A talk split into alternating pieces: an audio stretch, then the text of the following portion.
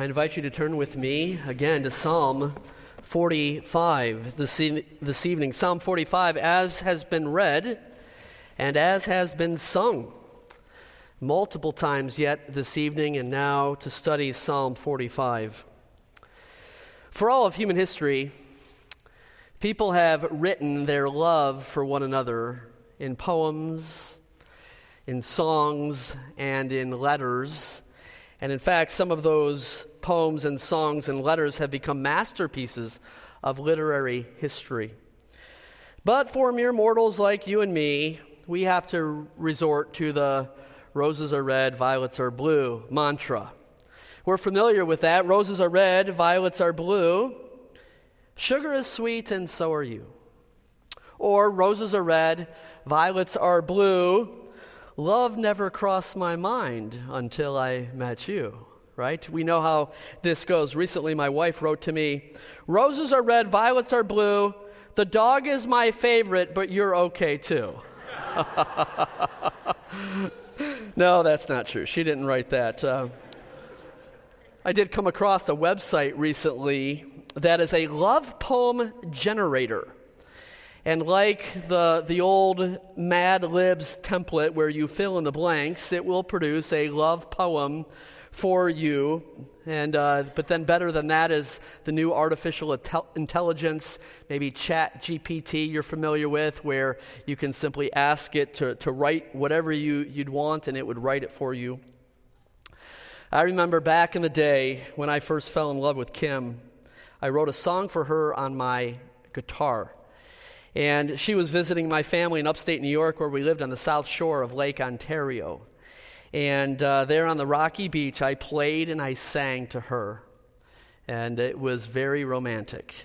And then, of course, I've reported to you how that I wrote a song on the piano uh, for Kim, and I played and sang at our wedding. And at the unannounced but appointed time in the wedding ceremony, I walked Kim off the platform to the grand piano where I there played. My friend was on his guitar, and I sang. And it was pretty classy, if I do say so myself. We have that on VHS if anybody would ever like to, to see that, right? But Psalm 45 is a love song. And uh, according to the superscription there, if you have it open before you, it's a, it's a love song written as if it were commissioned for a royal wedding ceremony. And it was then given to the chief musician, is how my New King James reads, or the choir master, if you have the ESV. It was then distributed for public use. It was set to a tune in the, in the Hebrew, Shoshanim, in the English, the lilies. Perhaps you see there in the superscription. It's the same tune that's assigned to Psalm 60, Psalm 69, Psalm 80. Obviously, we don't know what that tune sounded like. Perhaps something like one of the songs that we sang this evening. But finally, then, Psalm 45 is a Hebrew maskil, or in English, a contemplation, meaning that this love song was intended for public instruction of God's people. And this love song tells of the majesty of the bridegroom and the beauty of the bride.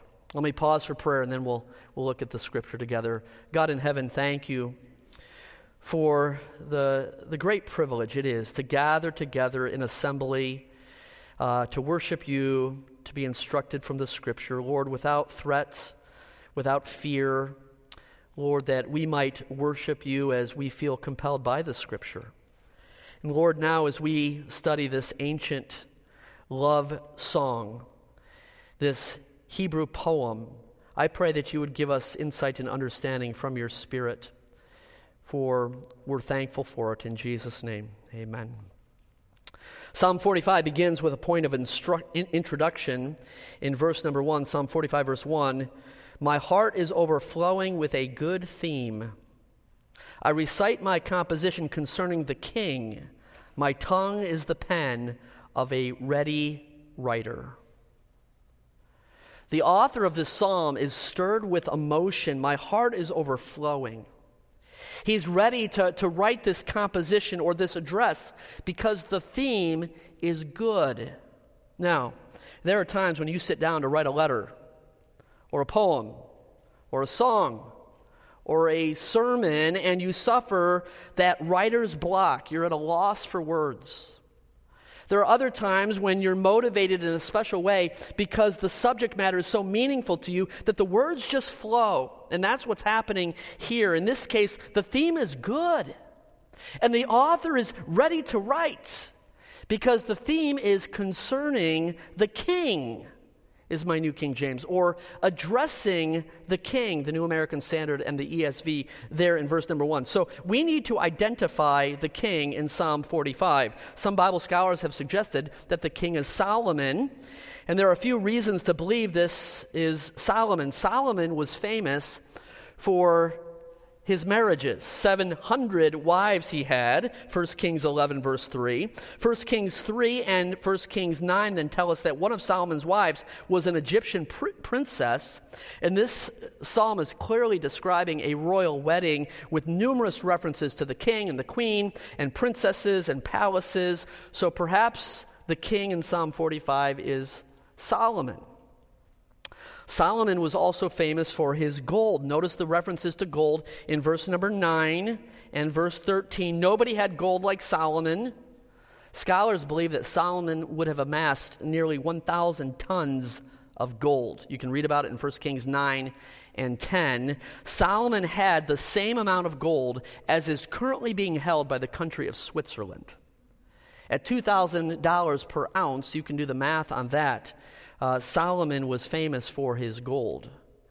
And then Solomon was also known for his association with the city of Tyre. Verse number 12, if you look there, cites the city of Tyre. Tyre was the place where Solomon sourced so many of the building materials for his building programs, and of course the, the temple as well, 1 Kings 5 through 7, 1 Kings chapter 9. And so the king in Psalm 45 could be Solomon.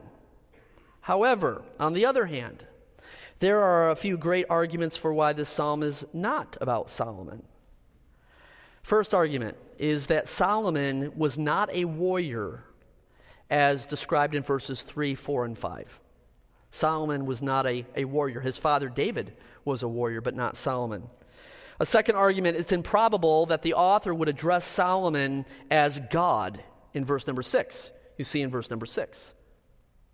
A third argument would be that if, if this love song were commissioned for the royal wedding of Solomon for one of his hundreds of wives, or perhaps the one princess that he married, why would this then be given to the chief musician to be used in the corporate worship of God?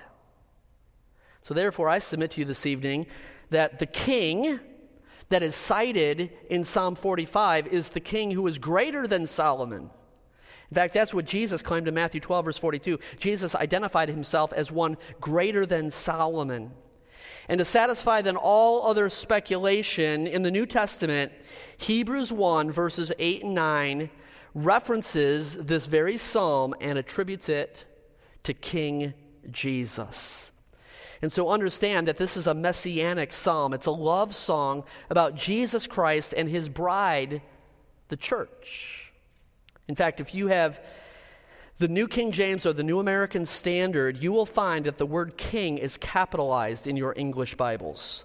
Also, You'll find other titles like in verse number three, Mighty One is capitalized as a reference to Christ. And then the pronouns you or your are capitalized throughout the psalm as an interpretive indication that the reference is to Jesus. One of the reasons that I prefer the New King James and the New American Standard, it's so helpful in capitalizing those pronouns so that we might understand that, that it's a reference to, to deity. But the songwriter has taken up his pen as a re- ready writer writer in verse number one, and he begins with number one in your notes an address to the groom. An address to the groom, the bridegroom. And you'll notice the first word in verse number two is you. It is you, capital Y. It is you. You are fairer than the sons of men, the author addressing the king, or who I would, would call letter A, the magnificent Messiah. The magnificent Messiah. Verse number two You are fairer than the sons of men. Grace is poured upon your lips. Therefore, God has blessed you forever. In what ways is this king, the magnificent Messiah, um, magnificent. First, number one, in how he looks. Verse 2 says, You are fairer than the sons of men. The ESV reads, The most handsome of the sons of men. Okay? But what about Jesus? Was he in fact fairer? Was he in fact more handsome? Isaiah 53 2 says that Jesus would have no form nor comeliness, no beauty that we should desire him. That is, there was nothing attractive about Jesus. In fact, Isaiah also says that upon his crucifixion, Jesus, that, that his visage was marred more than any man, and his form more than the sons of men. Isaiah 52 14. In what ways does Jesus look good? Well, don't think of Jesus' first coming. Don't think of his incarnation.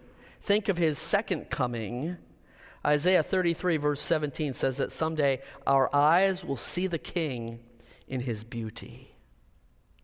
And someday we will see him as he is. And so, here prophetically, the psalmist is, I think, pointing us to the risen, resurrected, glorified Lord Jesus Christ, the magnificent Messiah. But not only how he looks, number two, what he says. What he says there in verse number two grace is poured upon your lips. That was the report of the people who heard Jesus speak. The people remarked that Jesus taught them as one having authority, not as the scribes. In John 7, the soldier said, No one ever spoke this way, the, the way that this man does. Peter said to Jesus, Lord, to whom shall we go? You have the words of eternal life. So the magnificent Messiah spoke in a way that no one has ever spoken. And then, of course, at the end of verse number two, God's blessing is on this one forever. The address to the groom as the magnificent Messiah. Verse number three Gird your sword upon your thigh, O mighty one with your glory and your majesty. And again, my English Bible indicates deity and the capitalization of these pronouns and the capitalization of the tit- title, Almighty One.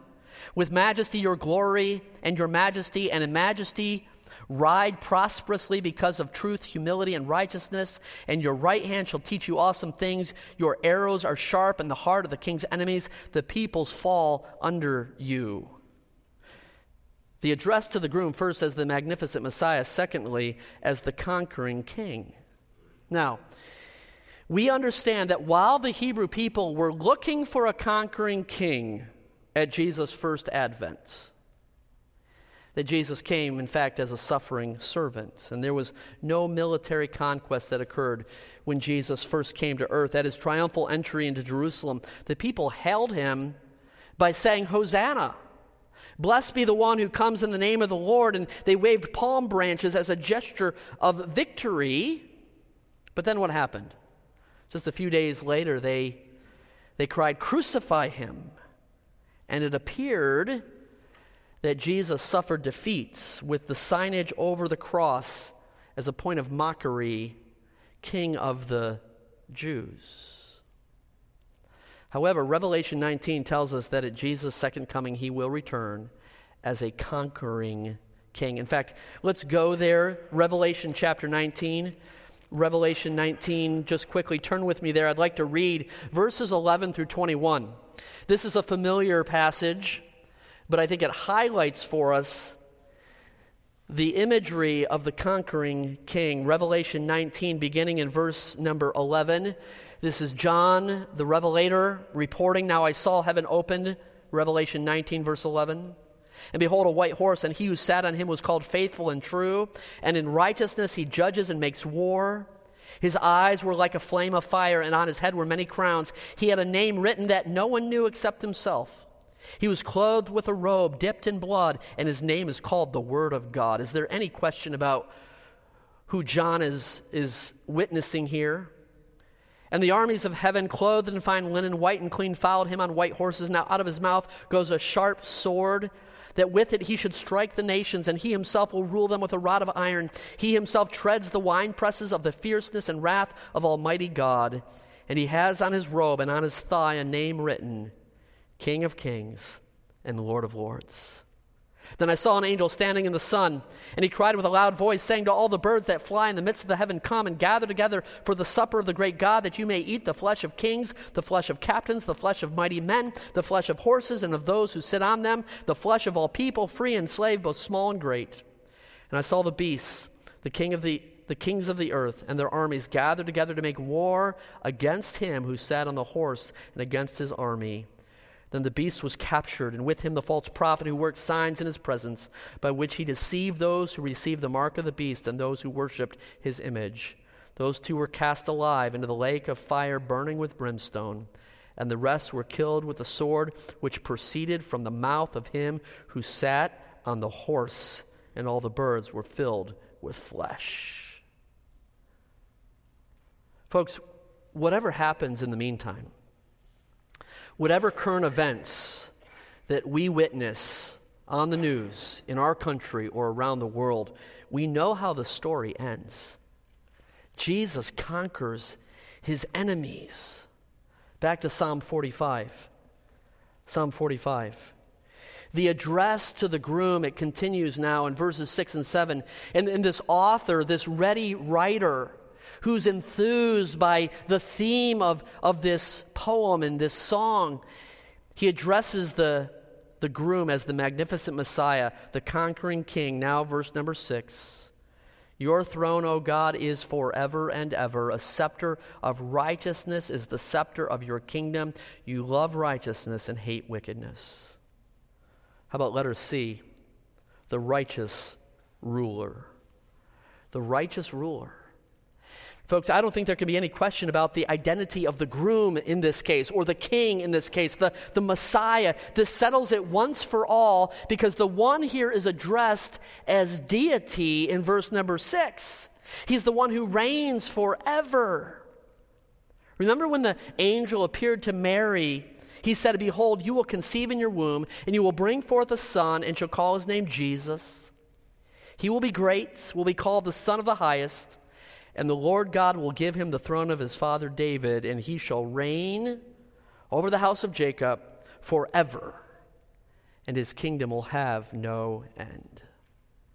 And of course, as we read Psalm 45 and we question, well, perhaps this was some other human earthly king, Hebrews 1, verses 8 and 9, we won't take the time to turn there again, attributes these very verses to Jesus, the magnificent Messiah the conquering king, the righteous ruler. But beyond just the identity of, of, the, of the groom's reign is that quality of the groom's reign, and it is one of righteousness.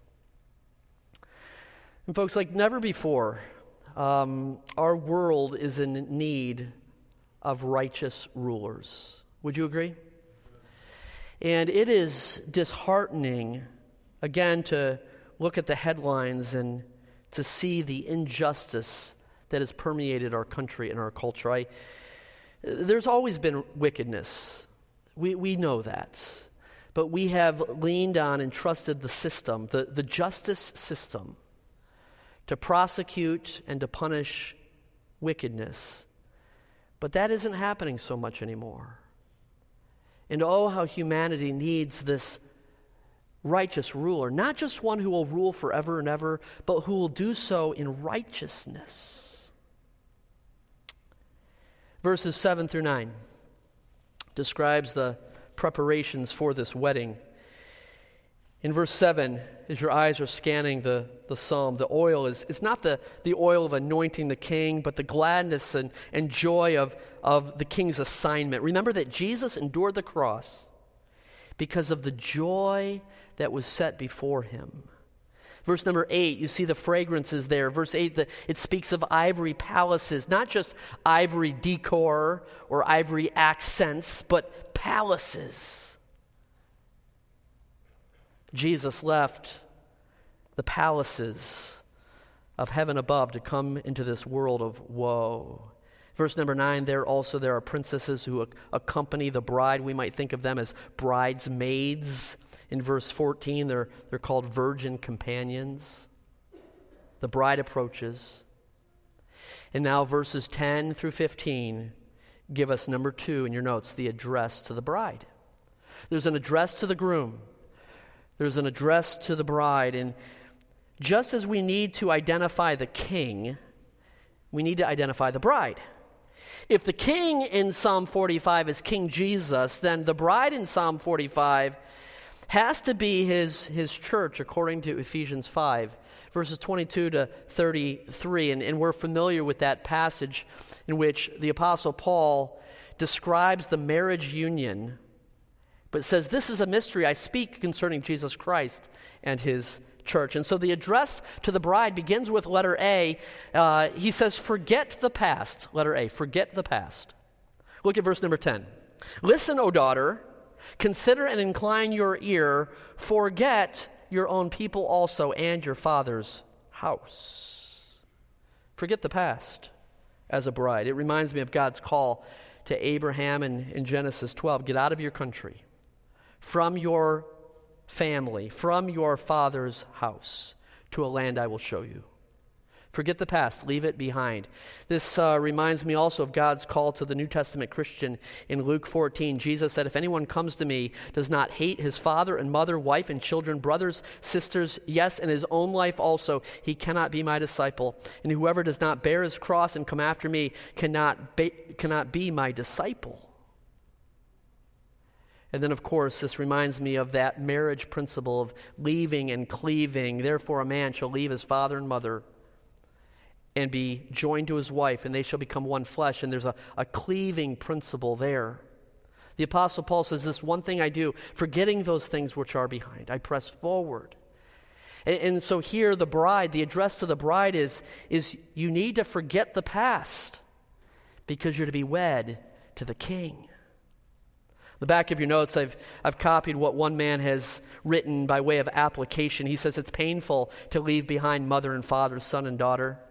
We are attached to the beauties and friendships of this world. Forget them all. The king will more than make up for all. Someday you will look back upon the parting with temporal things and think your hesitation silly and ill founded. When you sit in the ivory palace, arrayed in the gold of Ophir, at the right hand of the eternal King, you will wonder what you saw in those formal, former things. You will never regret it Carry through with your discerning choice. The king must be your one and only love henceforth. Leave and cleave.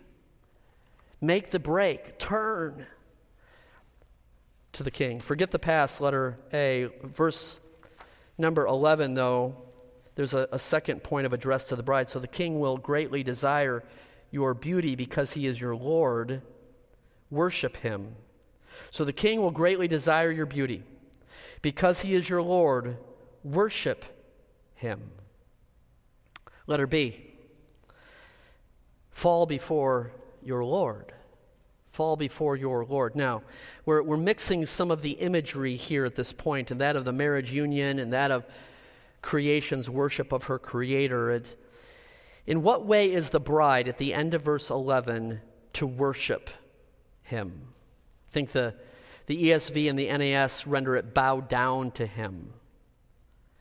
And once again, I, I think that this indicates that the bridegroom is the King of Kings, someone greater than Solomon. We would certainly understand that a wife should honor her husband or submit, submit to him as is taught in Ephesians 5. However, this states the matter in a greater way. Bow down to him or worship him. And wives, if you worship the ground on which your husband walks, then you are a, a good wife. But, but in what way do you worship? We, we don't worship our, our, our human mates, but in this way we worship the, the king. And I, I think this expresses it in this language because it's speaking of Jesus. Someday every knee will bow and every tongue will confess that Jesus is Lord to the glory of God the Father. And so the bride is to fall before her Lord, the King of Kings, the Lord of Lords. Verse number 13 The royal daughter is all glorious within the palace. Her clothing is woven with gold. She shall be brought to the king in robes of many colors. The virgins, her companions who follow her, shall be brought to you. With gladness and rejoicing they shall be brought. They shall enter the king's palace. I would offer you letter C focus on the future focus on the future. And, and verses 13 through 15 really give us this impression, the picture of a procession from the palace of the royal bride in verse 13 to the palace of the king in verse number 15. And, and the pro- procession from one residence to another residence was the practice of ancient wedding ceremonies when a bride would make her way from her home to the place of the groom, the place that the groom had prepared for her. And the bride would be ad- uh, dressed in the finest attire and without spot or without wrinkle, as is described of the church in Ephesians 5. And it was a time of the greatest celebration and, and the fulfillment of all of the preparation for the consummation when the bride and the groom would, if you'll allow, live happily ever after. And so you, you focus on the future because of the union that is forged with that great king.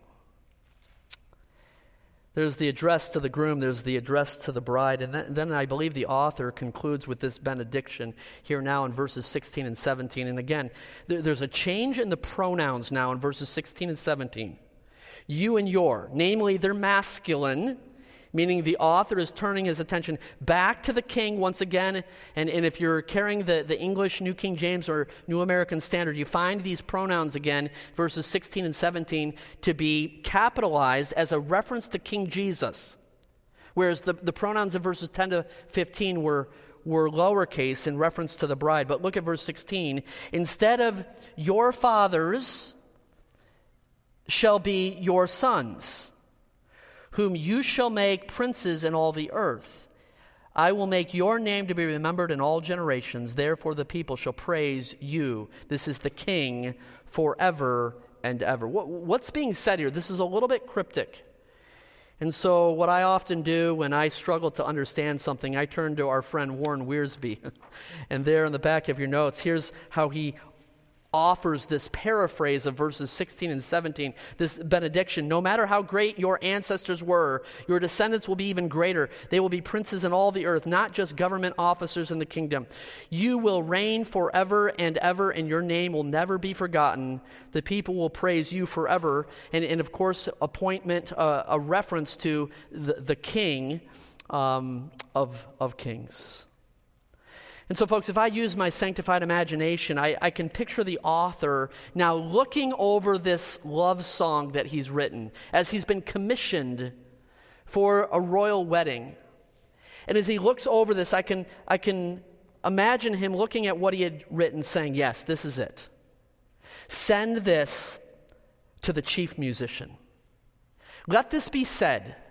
Let this be sung, perhaps to the tune of the lilies or any other tune as we as we made effort this evening to, to sing in celebration of the majesty of the bridegroom and the beauty of the bride.